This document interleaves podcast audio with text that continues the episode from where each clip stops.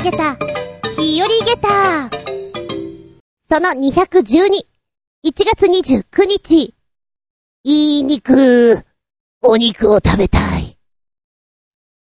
29日って、肉の日だから。ああ、焼肉とか、ハンバーグとか、なんか安いので美味しいのであるんじゃないかなって検索するけど、意外になかったりする。まあ、せいぜい、スーパーのお肉売り場がちょいと安くなってるかな、ぐらいな感じでしょうか。焼き鳥屋さんとかね。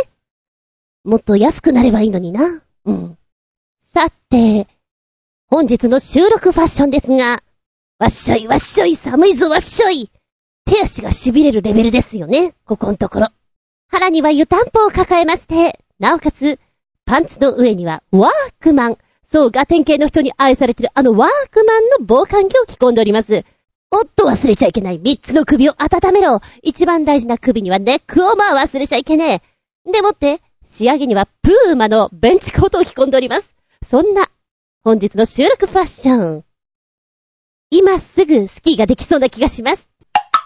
ちなみに、ああ、三つの首温めろってよく言われるな。おばあちゃんとかがよく言うな。って思いません？手首、足首、でもって首。なんでかな？なんでかな？まあ、首、足首、手首。これらはですね、皮膚が薄いんだって。温めると動脈が温まって、その温まった血液が体中に巡る。それによって体がポカポカしてくる。でもって東洋医学では冷えを改善するツボが足、首や首に多くあるということで、ここ温めろと言うし、一旦首、足首、手首。ここが冷えてしまうと皮膚が薄いために体の芯まで冷え込んでしまう。それによって内臓の方が冷えてしまって、余計、うっ寒ってなっちゃうんだって。だから首、足首、手首温めろということなんだ。ほうほう。すんごい寒い時には、調子の悪い時とか、背中の真ん中に、おいら回路貼るかな。で、一回ね、お稽古の時に、回路貼ってるの忘れて、こうやってやるんだつってバーン上着脱いで、みんなの前で、体動かせってやってたのよ。勇ましく。誰にも何も言わないからあれなんだけど、超私背中に回路貼っててさ、おいらが、この、回路を背中に貼るってことは、よっぽど調子が悪かった時だと思うのね。で、後で着るときに、あれ？回路つけたまんまやってた。超恥ずかしいってアシスタントの先生がいたから、え、これ、これ言ってもらってもいいですか？もしくはあの、突っ込んでくださいよ何ですかこれ？つって。やってください恥ずかしいじゃないですかあ、いや、あの、触れない方がいいかな？と思って、スラッと言われて、もうすげえ恥ずかしかったね。おばちゃん。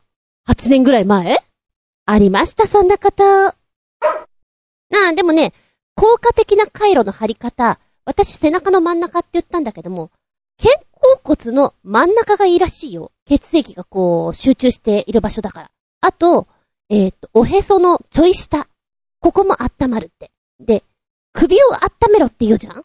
だから、ああ、首の後ろなんじゃんって思うんだけど、あそこはね、特に書かれてなかった。ああ、まあ、確かにガサガサするからなのかな。かぶれそうだしな。足首は温まるって。うーん。あとね、尾低骨のあたりだね。尻尾の上あたりぐらいが温まるから、もし、すげえ寒いどうしようってなったら、回路を4つ用意して、まあ、正確には5枚かな。両足首にマキーの、お尻の、この尻尾の上あたりのところにハリーの、お腹のちょい下にハリーの、肩甲骨の間に頑張ってハリーのってやると超温まるって。やってみて。暑そうだけどね、ここまでやると。さあ、本日もこのナイスなファッションでしばしお付き合いくださいますね。お相手は私、卵のおかゆが大好きです。あつみじゅん。どうぞよろしくお願いします。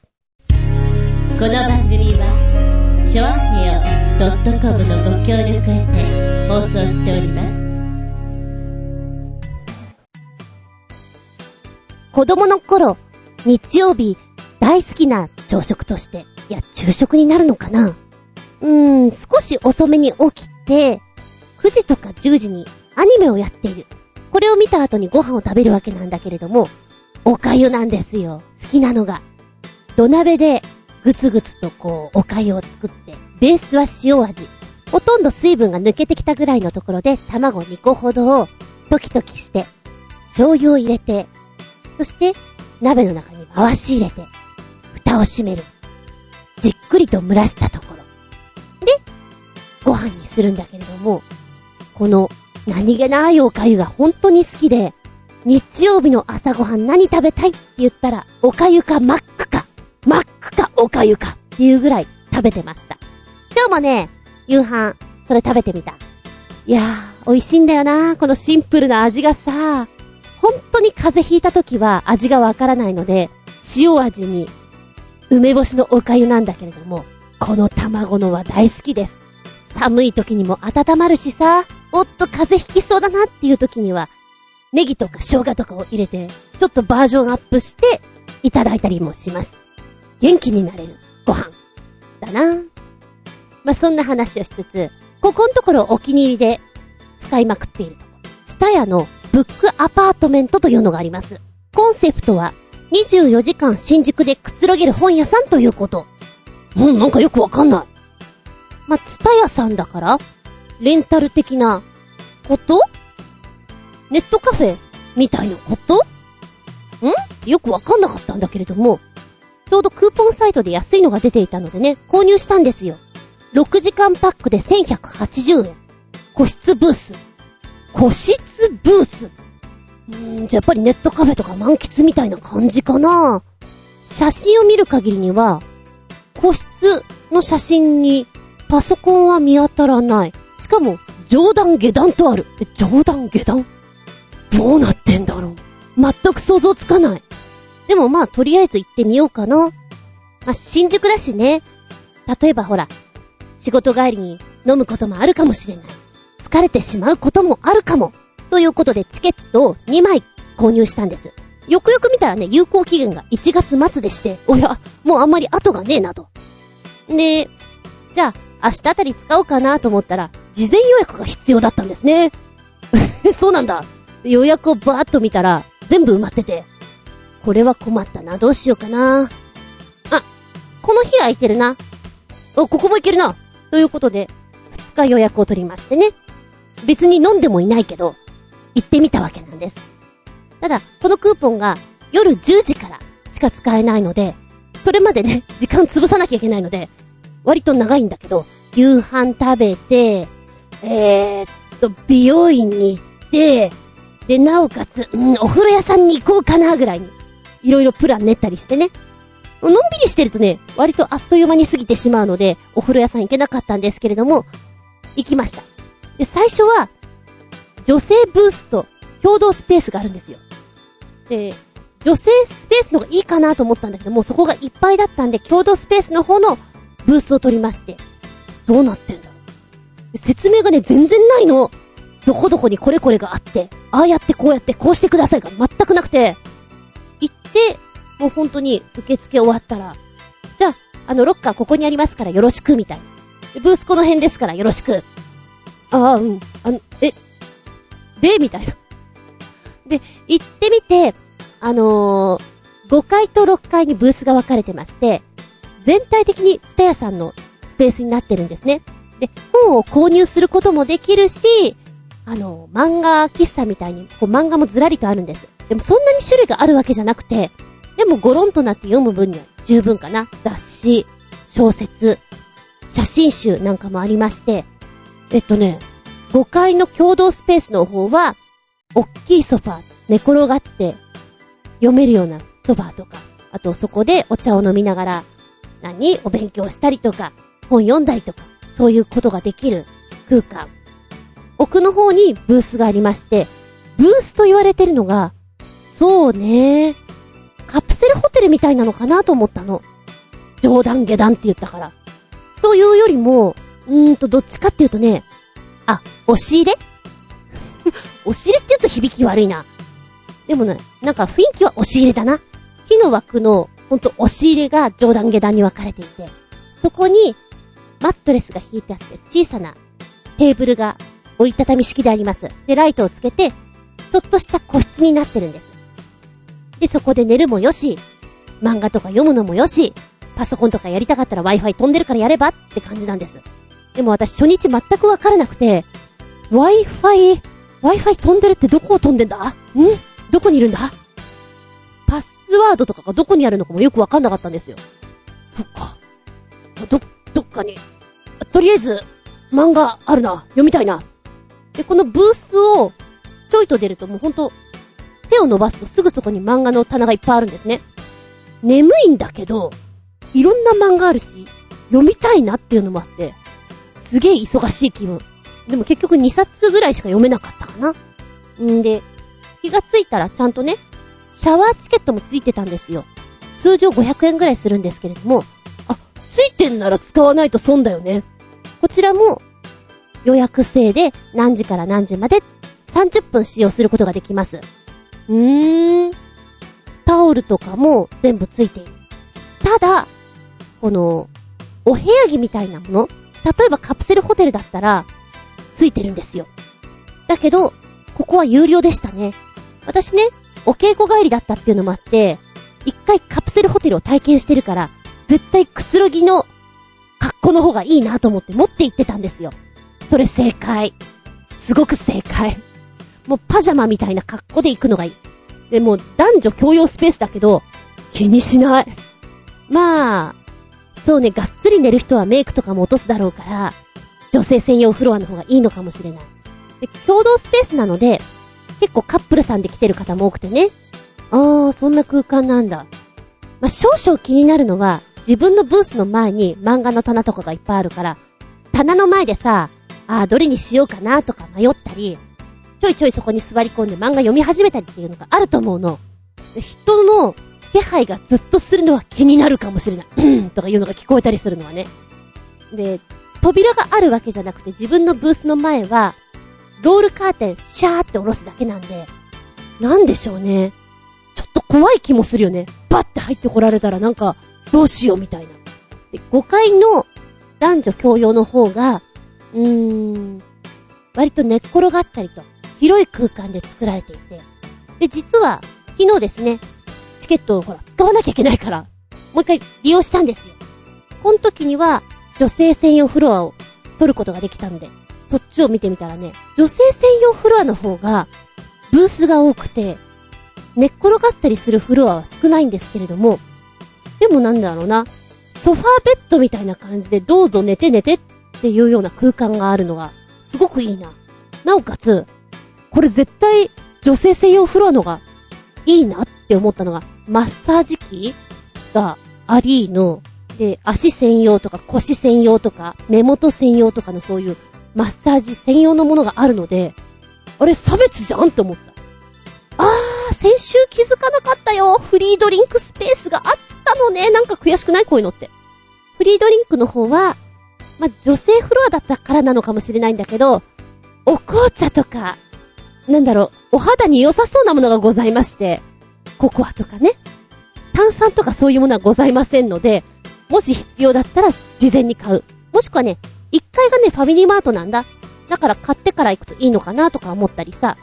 あー、そういうことするんだって思ったのが、ちょうど私がね、帰り際に一緒になった女性が、下でピザ受け取ってた。っていうことは何？デリバリーのピザを頼んで、上で食べよって魂胆？あー、なるほど、賢いね、みたいな。ちょっとしたパーティーだね、みたいな。よしがっつり寝るぞと思ったら、うん、カプセルホテルとかのがいいのかもしれないんだけども、カプセルホテルとかでも集中して眠れなかったりするじゃん。眠りの浅い人もいるでしょ私ね、この、スタヤのブックアパートメントは、充実してるなと思った。なおかつあの、例えば始発待ち、あの、バスタとかでさ、高速バスに乗ってきたんだけれど、まだ、街がやってなくて行くところなくて、どうしようみたいな人とか、ここを利用するとすごくいいんじゃないかなと思ったよ。もっとね、これがね、全国に広がっていけばいいんじゃないかなと思ったね。居心地良かったです。スタヤのブックアパートメント。こちら、24時間やっております。新宿駅から徒歩1分。そうね。えー、基本的には、1時間500円。6時間パック2800円。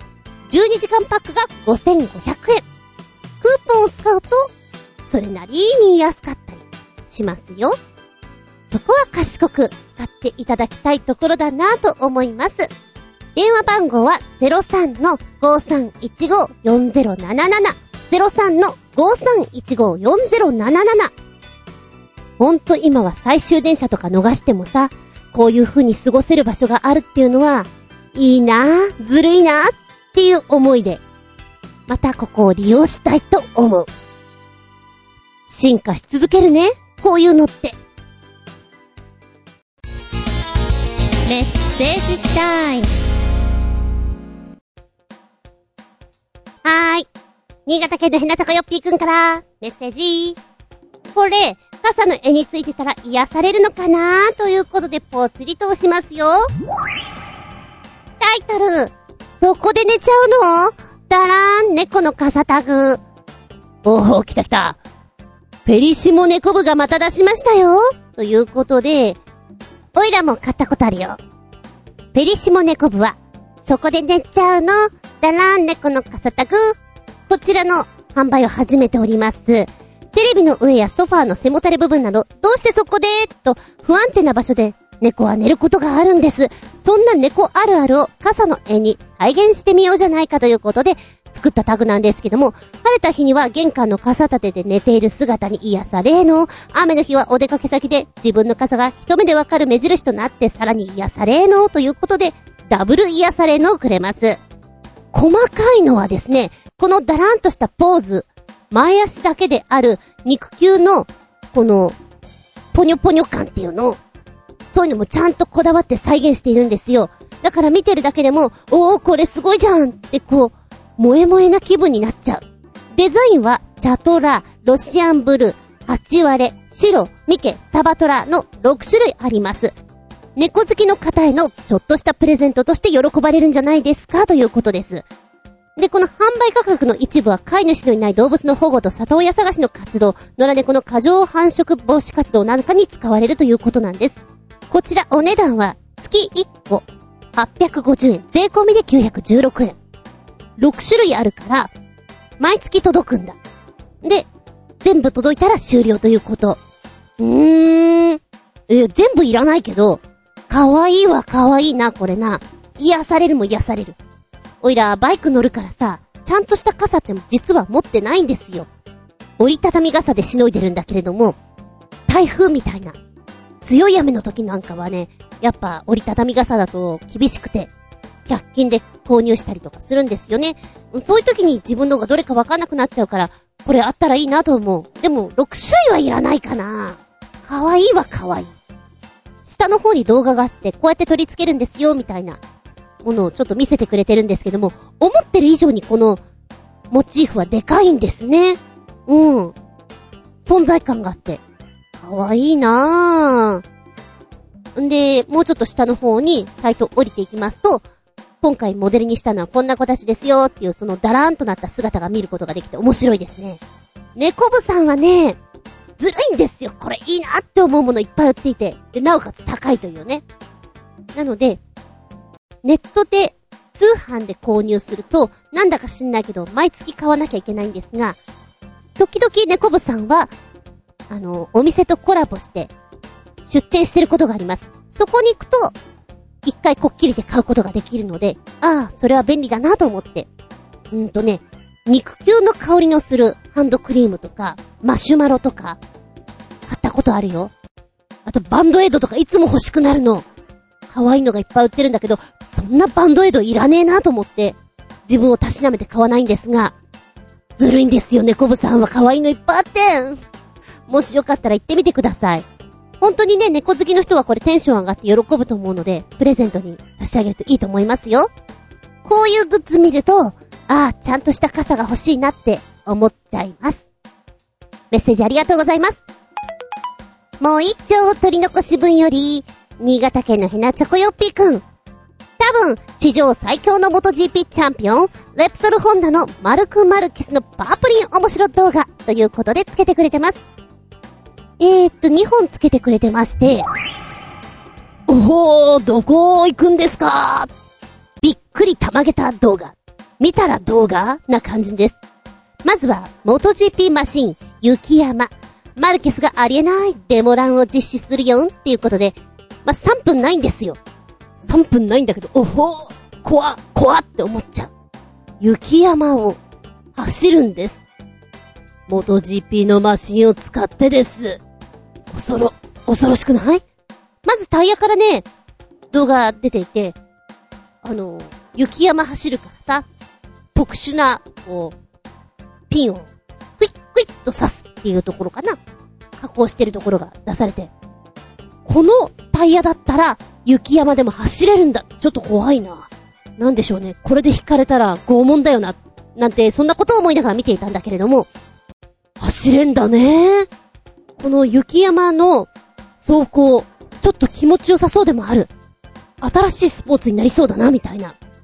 不思議だなと思ったのが、リフトにバイクがこう、乗っかって上へ上へと行く様が不思議不思議と思って見ておりました。寒い雪山でスピード出して、なんだか想像つかないんですよね。雪はふわふわしてんだろうかいや、割とアイスバーン的な感じなんだろうかもし、こう、タイヤ取られてしまったらどうなっちゃうんだろうかとかさ。怖いよね。よくやりました。玉ゲッター動画です。そしてもう一丁、今度は何をやってくれてんのかなと思ったら、マルクマルクス、箱根ターンパイクを走っちゃうよ。やってみたシリーズも YouTuber みたいな感じですよね。これも1分30秒ととても短いんですけども、道を知ってる分、よくあんなとこでこんなことやったなって思う。箱根は結構カーブがきついわけですよ。あそこでのスピード走行でしょ？いくつか遊びがあってさ、蕎麦屋の出前、カブかなあれは、追い抜きの、トラックを追い抜きの、それから、ツーリング中なのかな？バイク3台を追い抜きの。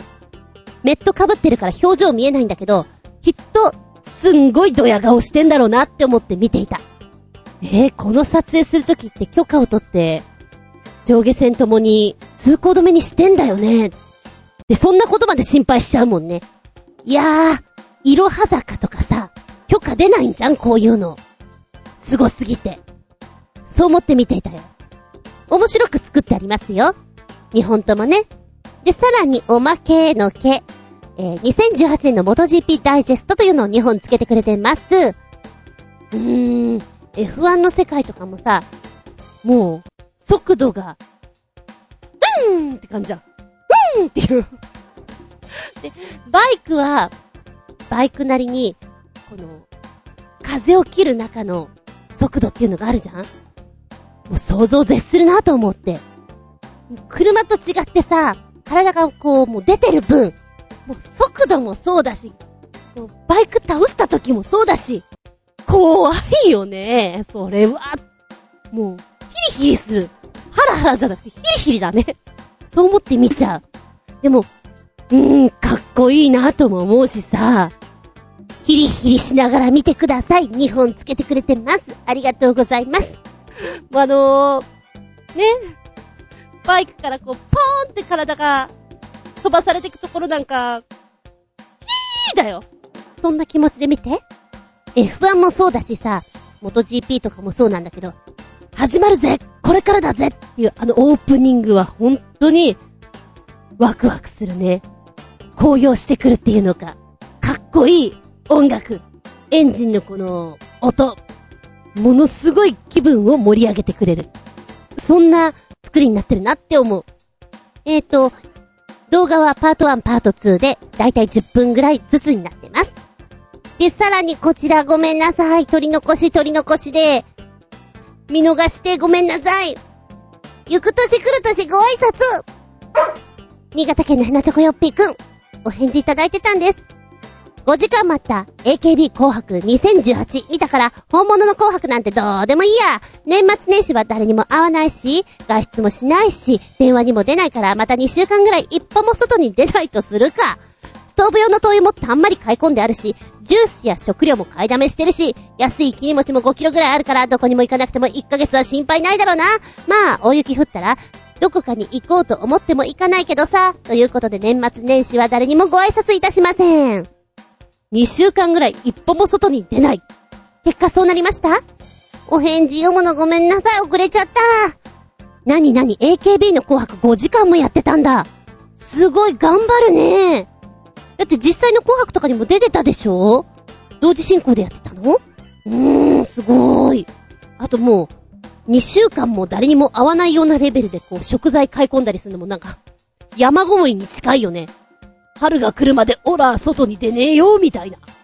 すごい、灯油の溜め方も半端ないね。もしも、ゾンビが現れたとしても、あなたは助かりそうだよ。それだけ買い込んでいたら。ご挨拶か。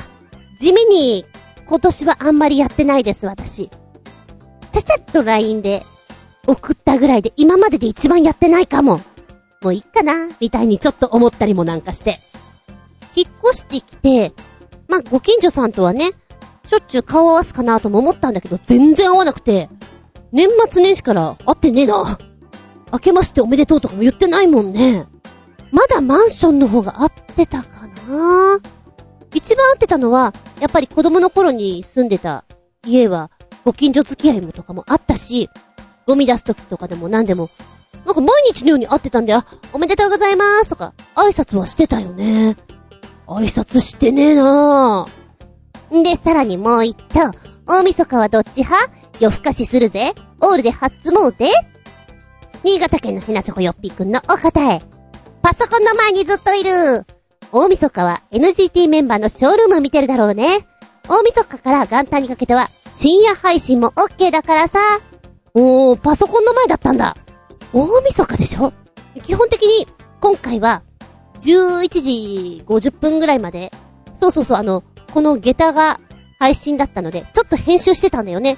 編集作業ギリギリまでやっていて、あ、お蕎麦、お蕎麦食べなきゃと思って準備を始めたのが55分。できたらこう、日付が変わるぐらいには食べていたいなと思ったんだけど、12時、ゴーン、お蕎麦作ってたね。ぐつぐつしてた。あー、間に合わなかったって、イラッとしたもん。久々間に合わなかったかな。で、あのー、日付変わったぐらいに、うちからどのぐらい離れてんのかな花火が上がるんだよね。どこだ？どこだ？っていうのを探してました。イラッとしながら お蕎麦食べて、え、寝たんじゃん？あ、寝た寝た。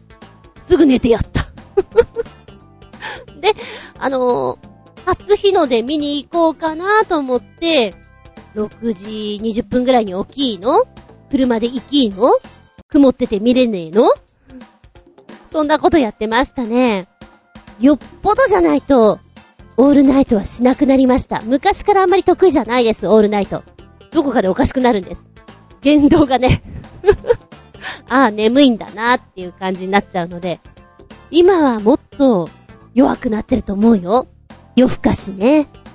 仲間内同士とかで飲んでたりとか、遊んでたりとかしても、じゃあそろそろ帰りましょうってもう、お家に帰りたくてしょうがないもんね。おばちゃんも年を取りましたよ。でも、じゃあパソコンの前で生配信していたってことだよね、ショールームの方で。わー。なんだろう。皆さんに配信、明けましておめでとうございますっていうのもありなような気もするんだけど、ちょっと寂しいような気もするね。現役アイドルちゃんたちだと。なんかあの、イベントとかしてたいんじゃないかなみたいな気もするし。ただファンからしたら、一緒の時間をこう共有してる感が高まるから嬉しいかな。おめでとうおめでとうみたいな。カウントダウンとかも一緒にしちゃうのかなうん。もうこのショールームのシステムがすごく未来的だなって思うわけ。ファンを飽きさせませんよっていうのが、うまくできてるな。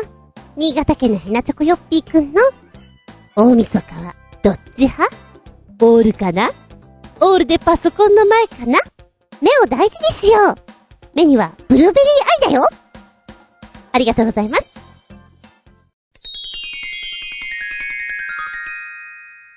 シシピンアウトタイム本日のお題は、たまげたおうちですよ。その家独自のルールだったり、遊びに行って、え、な、なんでこれこうなってんの？って疑問に思っちゃう。そんなお家ってあったりしますよね？だって自分家じゃないんだもん。そりゃああなたが思ってることとは違うルールがあるだろうよ。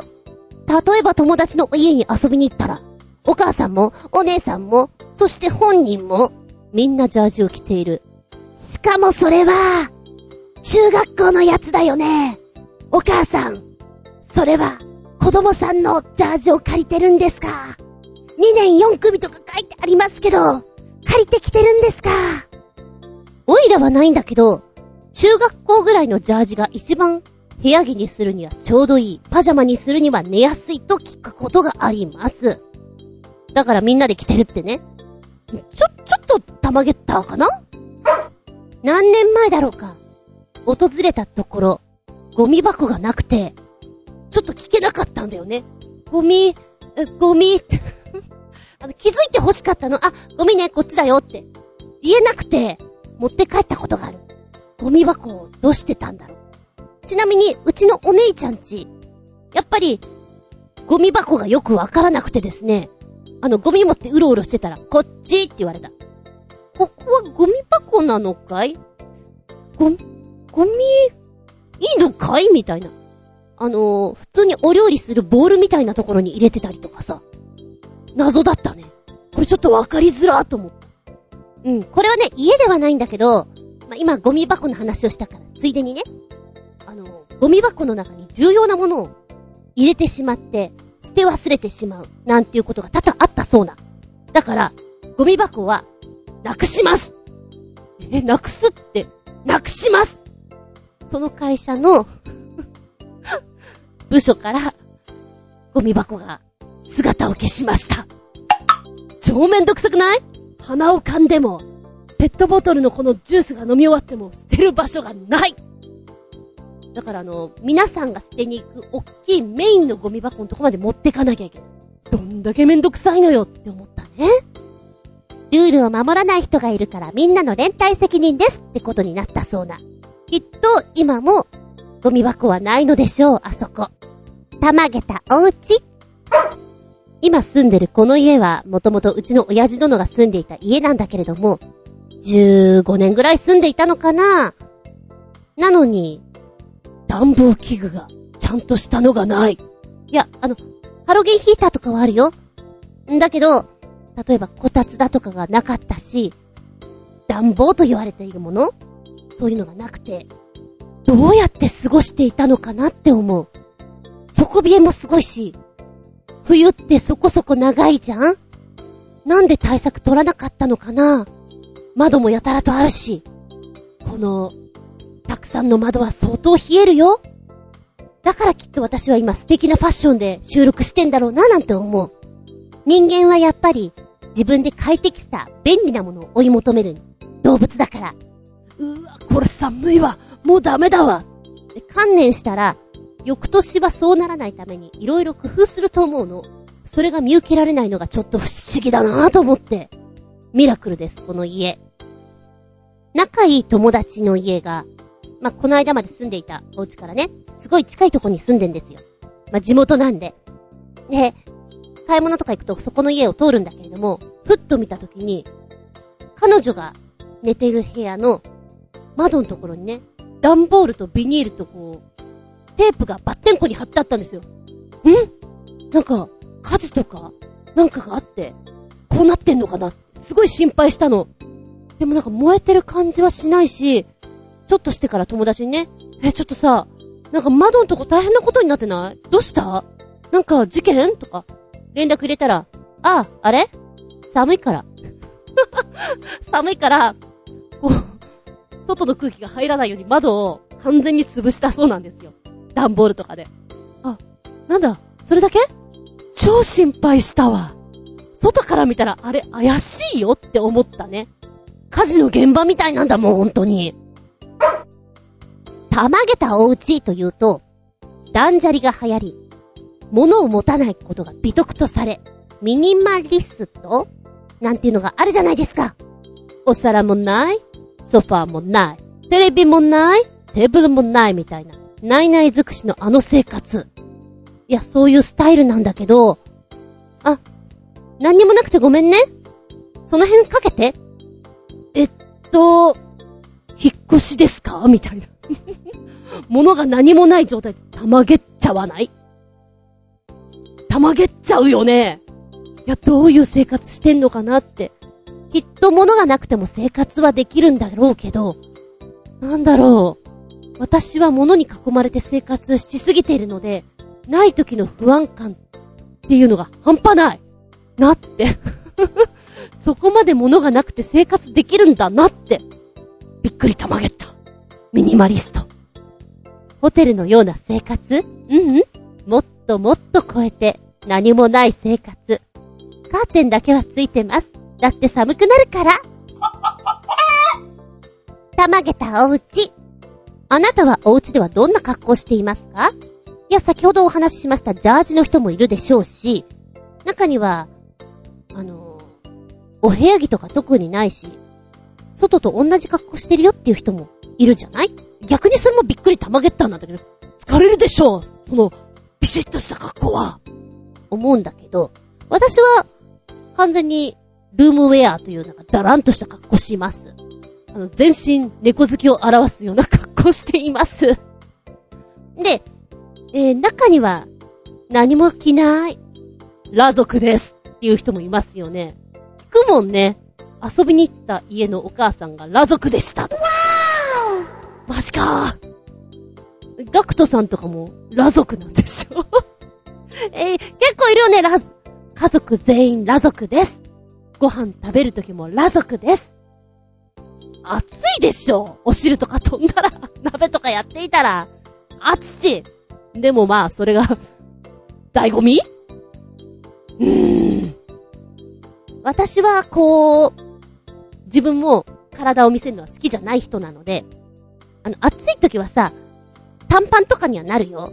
でも、上だけ脱いじゃうとか、下だけパン1とか、そういうことはないかな。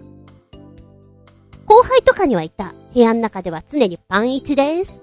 なんか、宅急便とか来てもパン1のまま出ちゃいます。まあまあ、野郎だったらありかなありかなって思うけど、まあ、誰か来た時には T シャツぐらい着ようよ。びっくりたまげた。たまげたおうち。まあ、パン1の話でお分かりだろう。そこの家に遊びに行くと、彼氏くんは T シャツにパンツ、トランクス。えっと、お邪魔しまーす、みたいな。銀座のママんちなんだけどね。いつ行ってもパンツで、すいません。今日もパンツっすねみたいな。トランクスっすねみたいな。いらっしゃい、みたいな。もう全然恥じることもなくトランクスでしたね。冬に行ったらね、ちゃんと、スウェット着てた。冬は履くんですねって言ったら、うん、寒いからね、って言ってた。あー、夏でもあの、短い、ね、ショートパンツ履けばいいんじゃないって思うけど、そこはパンツ。トランクス譲りません。うーん。そう。お客さん驚くからさ、あの、知らない人来たら一応履こうよとは思うけどね。あの、ママも特に気にしてなかった。暑いからね、みたいな。いいんかいとは思った。でやっぱりあの、銀座のママみたいな、夜ビシッとする人は、昼間、結構だらけた格好している。スーパー行く時とかも、いいんですかそれみたいな格好をしている。あのー、差が面白い。ギャップがね、すごいなと思うよ。その代わり仕事前の1時間前でもビシッと変わるから。変身まさに。ではここでメッセージいこうかな。えー、新潟県のヘナチョコヨッピーくん取り残し分より。たまげたおうち。あのさ、こういうテーマ今までに何度もやってるぞ。勘弁してくれ。おいどんしか答える奴もいないのに。今は忙しいから、後で考えてはやるが、一応指摘しておこう。パープリンやろうめが。まあまあ。ねえ？200回ぐらいやってると、ほら、被るのよね、ネタもね？まあでもほら、お家全体？もそうなんだけど、お家の中身的な、ルール的な、そういうことも含めてだから、広く、広く捉えてよ。ねえ？ありがとうございます。忙しくてもちゃんとメールくれるところが優しいな。もう一丁、たまげたおうち、新潟県のヘナチョコヨッピーくん。見た感じ、とっても面白そうな家ではあるが、全体的に見るととっても安っぽくて、チャチな家ではあるし、子供がいなくなったら意味がないような気もするし、いろいろと突っ込みどころ満載ではある。多分、数日も住んでみたら、いろいろと問題点が出てくると思うよ。だって構造的にとっても変なんだもん。プロが言う、構造的にとっても変おかしいよっていう、そんなおは、やべえ、ちょっと今、吹いちゃったよ。構造的にとってもおかしいんだって。タイトルは現代の忍者屋敷、縄橋号、ブランコ抜け穴仕掛け満載の家。あー、これは、これは面白そうだし、外国人に超受けそうだ。現代の忍者屋敷、からくり仕掛け満載の家づくりということで、え、これさ、黒柳建設ってあるから、本当に作っちゃうよってことなんでしょ？作っちゃったよってこと？それとも。確かに面白い。男の子がいたら喜ぶね。大人も子供も楽しい、忍者屋敷風の様々なからくり仕掛けを施した家づくりをご紹介。こんな家が欲しいなとお考えの方、東京都小金井市の建設設計事務所の黒柳建設までお問い合わせください。ちゃんと宣伝してるね。自信があるんだね。面白いからメディアで取り上げてくれるよね。取り上げてくれたらお客さんも増えちゃうよね。みたいな。今写真見ますとね、吹き抜けの上の方からブランコが、はあ、ははあ、それから、同じように、吹き抜けの上の方から、1階まで降りれるような、何？縄ばしごっていうのがあって、まるで消防士がさ、上から下にこう降りるときに使えるような、これでもかなり体力使うよ？ハンモックがあるのはね、なかなかおしゃれな、お家としても使えると思いますけども。忍者屋敷なんですが、ポイントがいくつかあります。外観は普通の平屋作りだが、内部は三層構造になっていて、隠し部屋、抜け穴、縄ばしごなど様々な仕掛けが施されていること。心理的なトリックを用いた、えー、防御設備や逃走、迎撃のための仕掛け。思いがけない場所からの脱出、迎撃、襲撃を想定したとするものが特徴なんだって。なんで隠し部屋があるか。そこで火薬の調合とかをしていたから。だとか。なんで抜け穴があるのかとか。まあ、一応ちゃんとした理由はあるよということなんですけれど。では、現代における忍者屋敷ってどうしてそういうものを作るのか。その意味合いは？面白いからです。それってすごく大事だと思うんだけどね。面白いから。で、この現代の忍者屋敷という意味合いでいくと、隠し部屋とか中二階とか屋根裏部屋っていうのは、不法侵入者に対する緊急用避難用セーフルーム、いわゆるパニックルームだとか、少人数のシェルターとして使ってください。床下の抜け穴縄ばしご。これは非常用の脱出経路でいいんじゃないですか？どんでん返し隠し扉。こんなのはやはり、避難経路として、隠し収納として使えますよ。覗き穴、見張り部屋、訪問営業など、招かれざる客に対する、イルスを使えばいいんじゃないですか？なんか いろんなこと考えてんのが面白いなと思って今見ていたんだけれども、あの、文章を読んでるより写真見てる方が面白いな。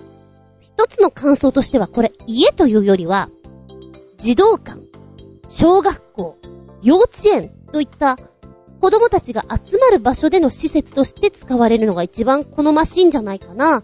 家としては、ずいぶん自由なお家ですよ。遊び心を大切にしすぎている。うん。なんか落ち着かない子たちができそうな気がするな。えっ、ー、と、ほら、サスケとかやる人たちってさ、自分でこう、トレーニングルームとか作ったり、常にこう、体を鍛えることを意識してらっしゃるじゃないですか。そういう感じがするもん。縄ばしごにしろ、なんかね、ボルタリングみたいな壁をよじ登るものがあったりだとか、昇降棒があったりだとか、うん。体鍛えたいんだみたいな。斜めになった、こう、壁の上を、ロープを使って登ったりとかさ、楽しいだろうなお家の中でずっと遊んでられるんだもん。勉強するかな勉強しないでこうやって遊んでたいよなそう思っちゃうなで、この忍者屋敷、現代版ということで、からくり仕掛けの写真集が下の方に載ってます。外観が忍者風のお家。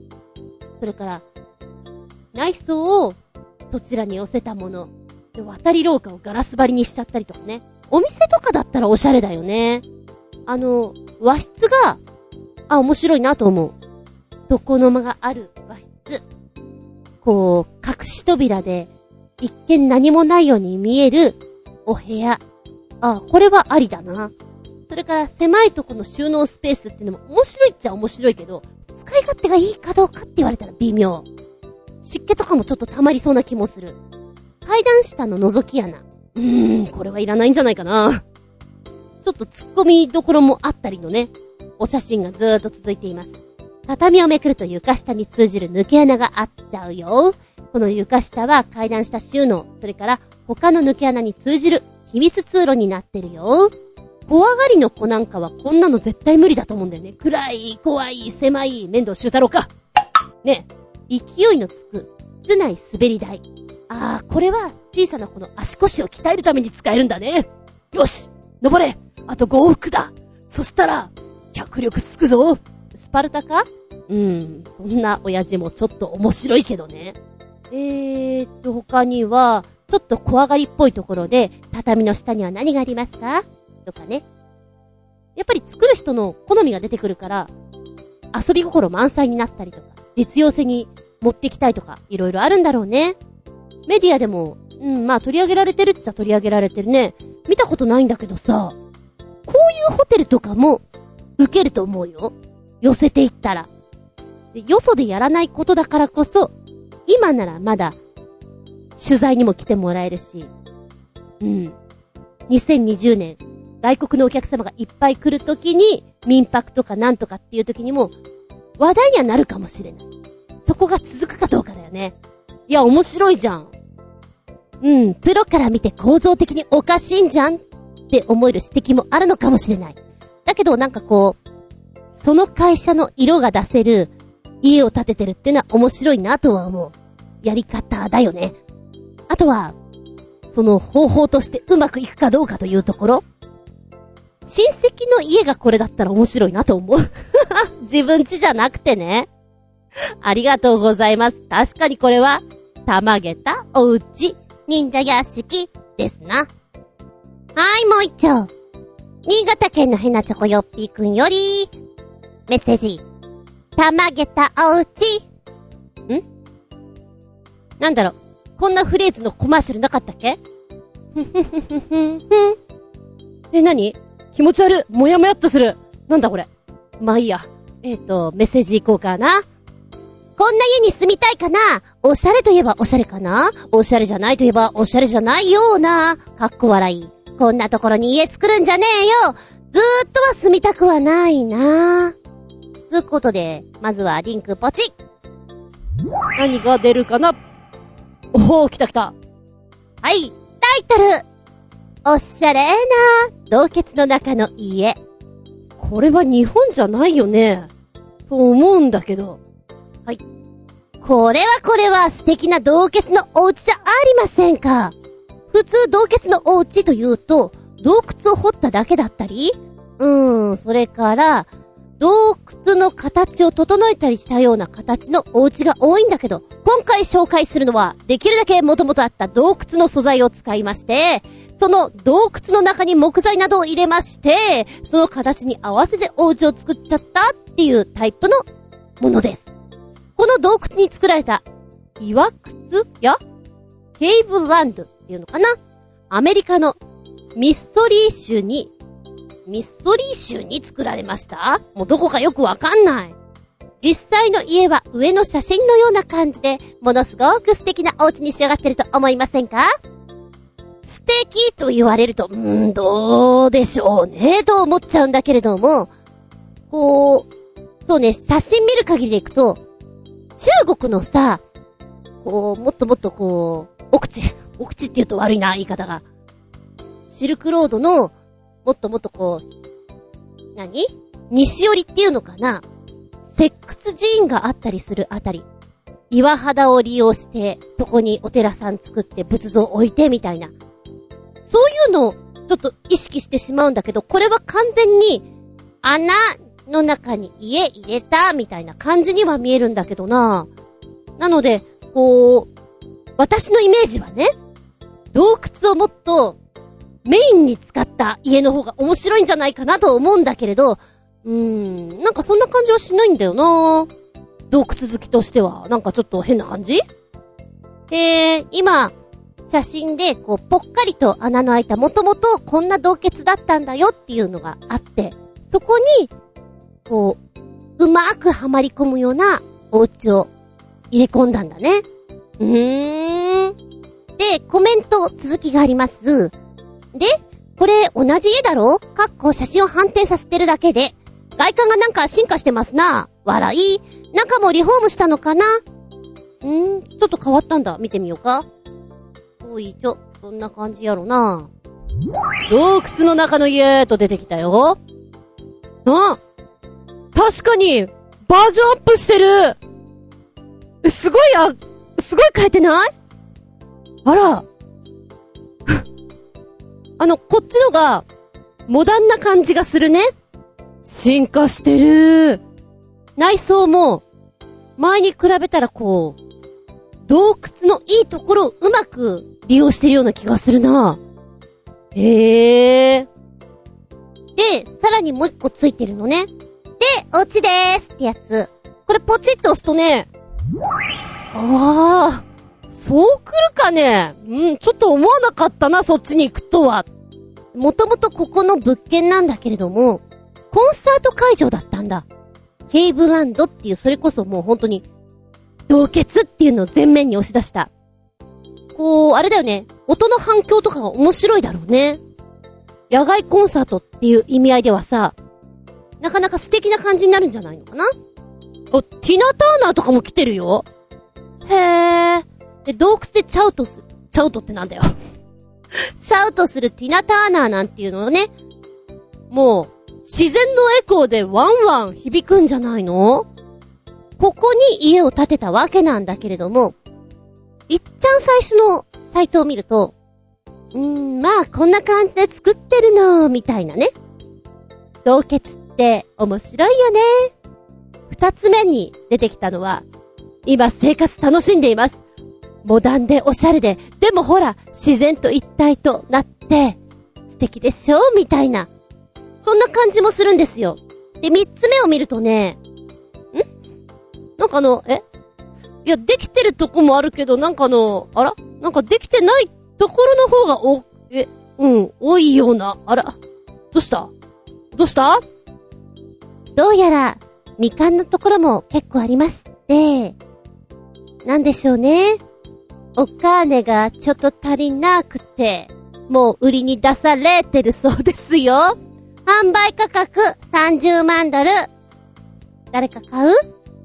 買いたい ?30 万ドル、安いんかい？どうなんかい？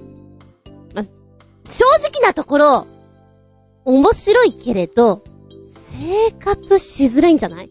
大金持ちだったら別荘という、一つの遊び場としてはいいんだろうけれど、わざわざここで生活するのはどうなのよ？やっぱ、あのーさっきの忍者屋敷と同じなんだけども、宿にすりゃいいんじゃない？もうそしたらきっと遊びたい人はいっぱいいるよ。来ると思うよ。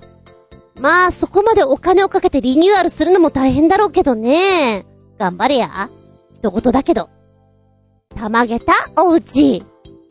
こう、理想を追い求めすぎてしまって、やっちゃった感が満載です。あいたたたた。ありがとうございます。たまげたおうち。今割と何人かに一人はいるかな？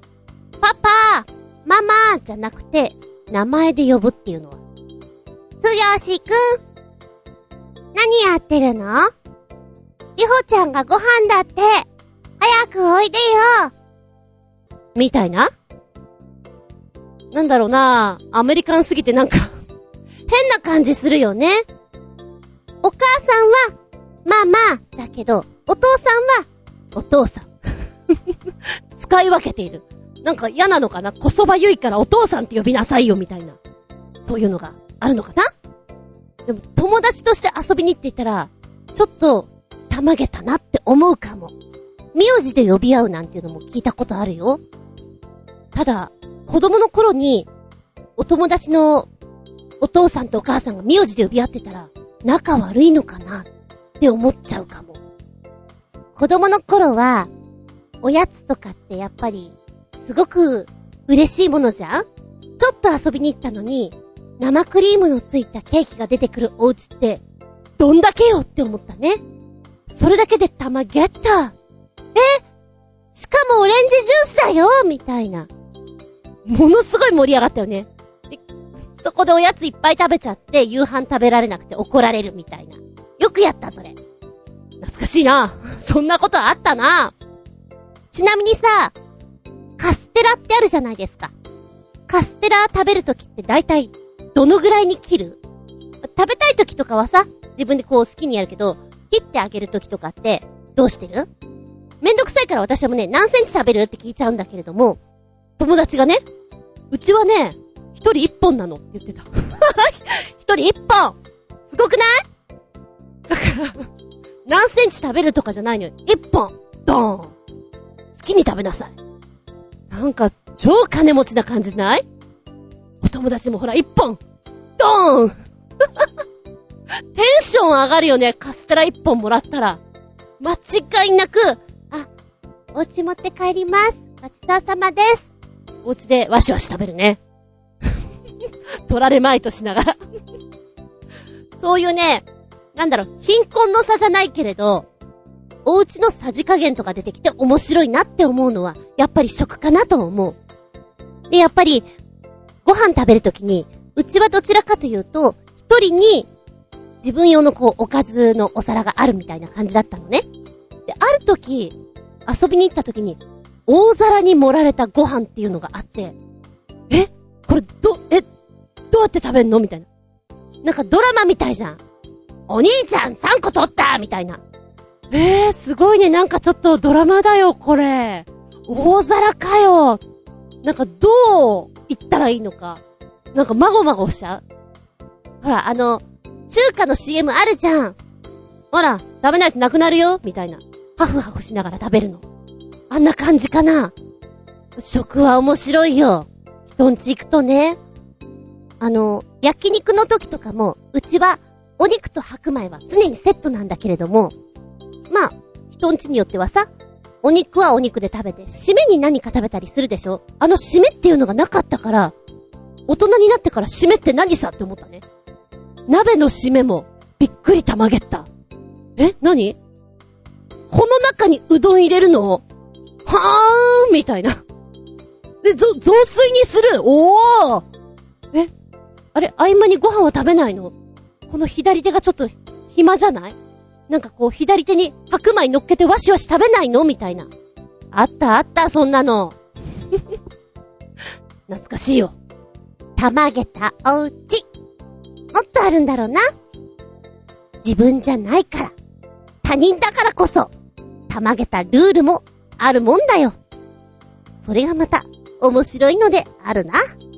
メッセージありがとうございます。たまげ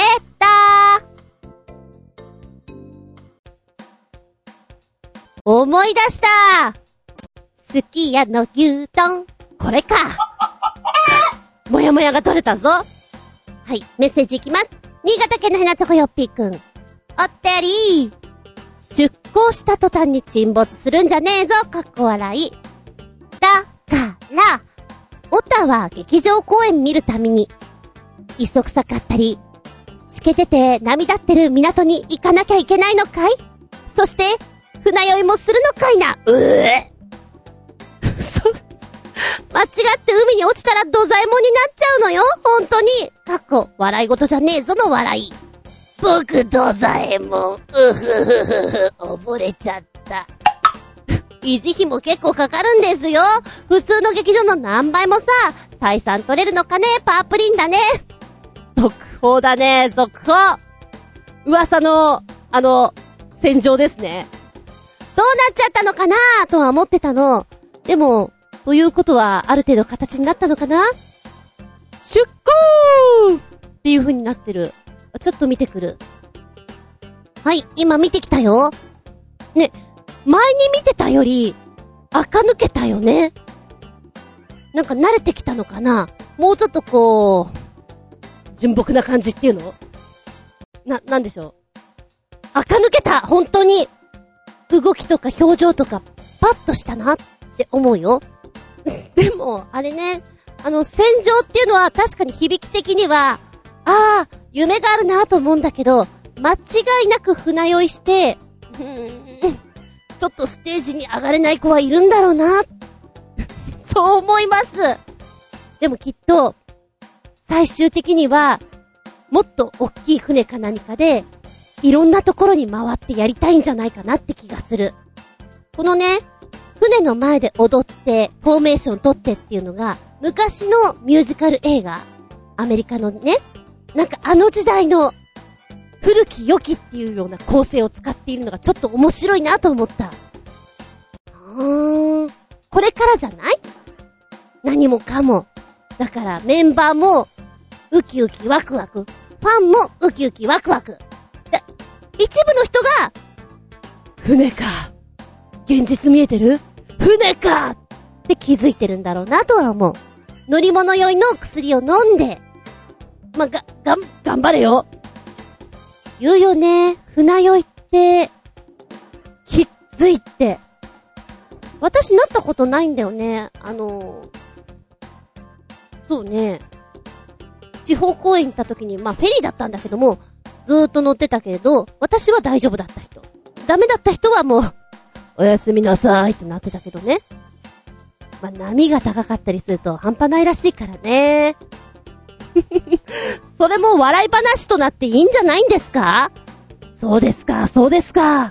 いや、でも夢があると思います。どうなるんでしょうか。そういう話とかも、ああ、あん時、こんだけ辛かったな船酔いがさ、そうそう、みたいなのが、何年かして、笑い話になるんだろうなって思う。まあ、そうなったらいいかなみたいな。はい。ありがとうございます。気になるお話でした。この番組は、ちょあへよ .com のご協力へて放送しております。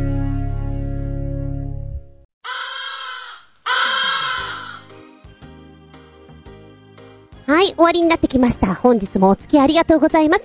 次回は2月の12日。下駄213でお付き合いいただきたく思います。テーマは、人間、ウォッチでございますよ。よく芸能人なんか、言いますね。趣味は、人間ウォッチです。とか、お芝居やってる人なんかも、そうですね。駅とか、こう街中で人を見るのが好きです。なんておっしゃる方、おります。そうね。人がやってることってじっと見てると確かに面白い。私は別に人間ウォッチをするのが趣味とか言うわけではないんだけれども、うんうん、きっと面白いこといっぱいあるだろうな、と思って、テーマを人間ウォッチにしたい。すごい結末が気になる時ってないですか？うわ、もうちょっとここにいて様子を見たいんだけど、みたいな。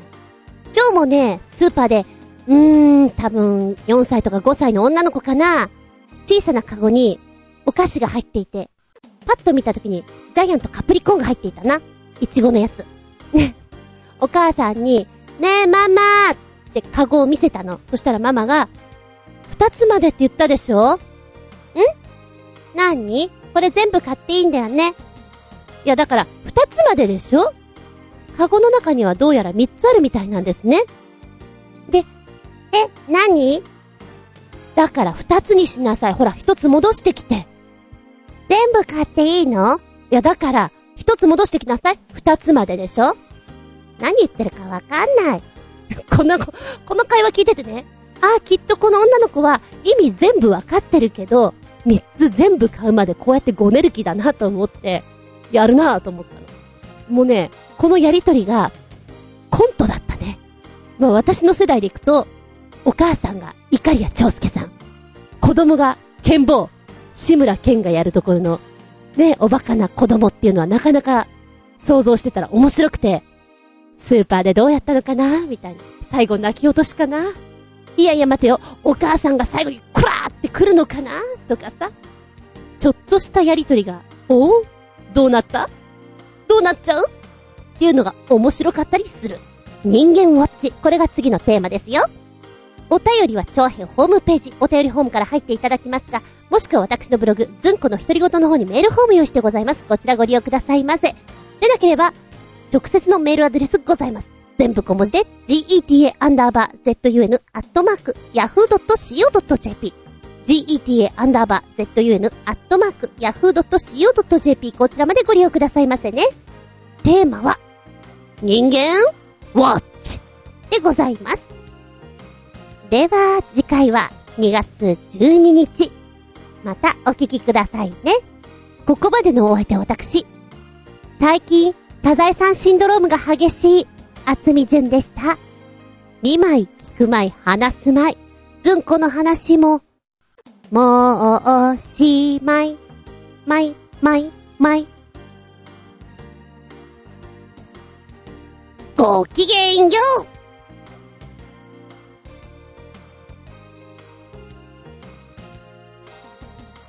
びっくりたまげた、プチげた話。おーっと、びっくり。のまき。一度や二度経験したことないですか？トイレをガチャッと開けたら、あれ鍵開いてるけど、中に人いるじゃんみたいな。開けたこともあるし、開けられたこともある。いや、開けられた時は私が悪かった。鍵、閉めてなかったからな。あと、鍵が緩い時もあるよな。キドキするな。開けた方も、開けられた方も、申し訳ないって気持ちでいっぱいになる。でも謎なんだ。この間行ったところは、共用スペースがあって、その中に、個室が二つあった。ガチャッと開けたら、ドアの前でズボンを下ろしている人がいた。男の人だった。はっいかんと思ってガサッて閉めた時に、向こうもはっと思ったんだろうね。ズボンバッと開けた。いや、いろんなものは見えてないよ。目線下にしてたから。足しか見えてないんだけど、間違いなく男性で、間違いなくズボンを下ろしていて、なんでそこでズボンを下ろしていたのかがわからないなと。何のドッキリなのかなと。思いまして。おいらもびっくり玉ゲッターだけど。あちらさんもだいぶびっくり玉ゲッターのようでしたな。何やってたんだろう。あれは、野郎同士でもやっぱり、はっって思うのかなは、しまったみたいな。そう思ってガチャッと扉を閉めるのか。それとも、あ、入っていいっすか？ってつかつか入っていってしまうものなのか？どちらなんでしょう？ふと、疑問に思いましたとさ。あー、たまげた。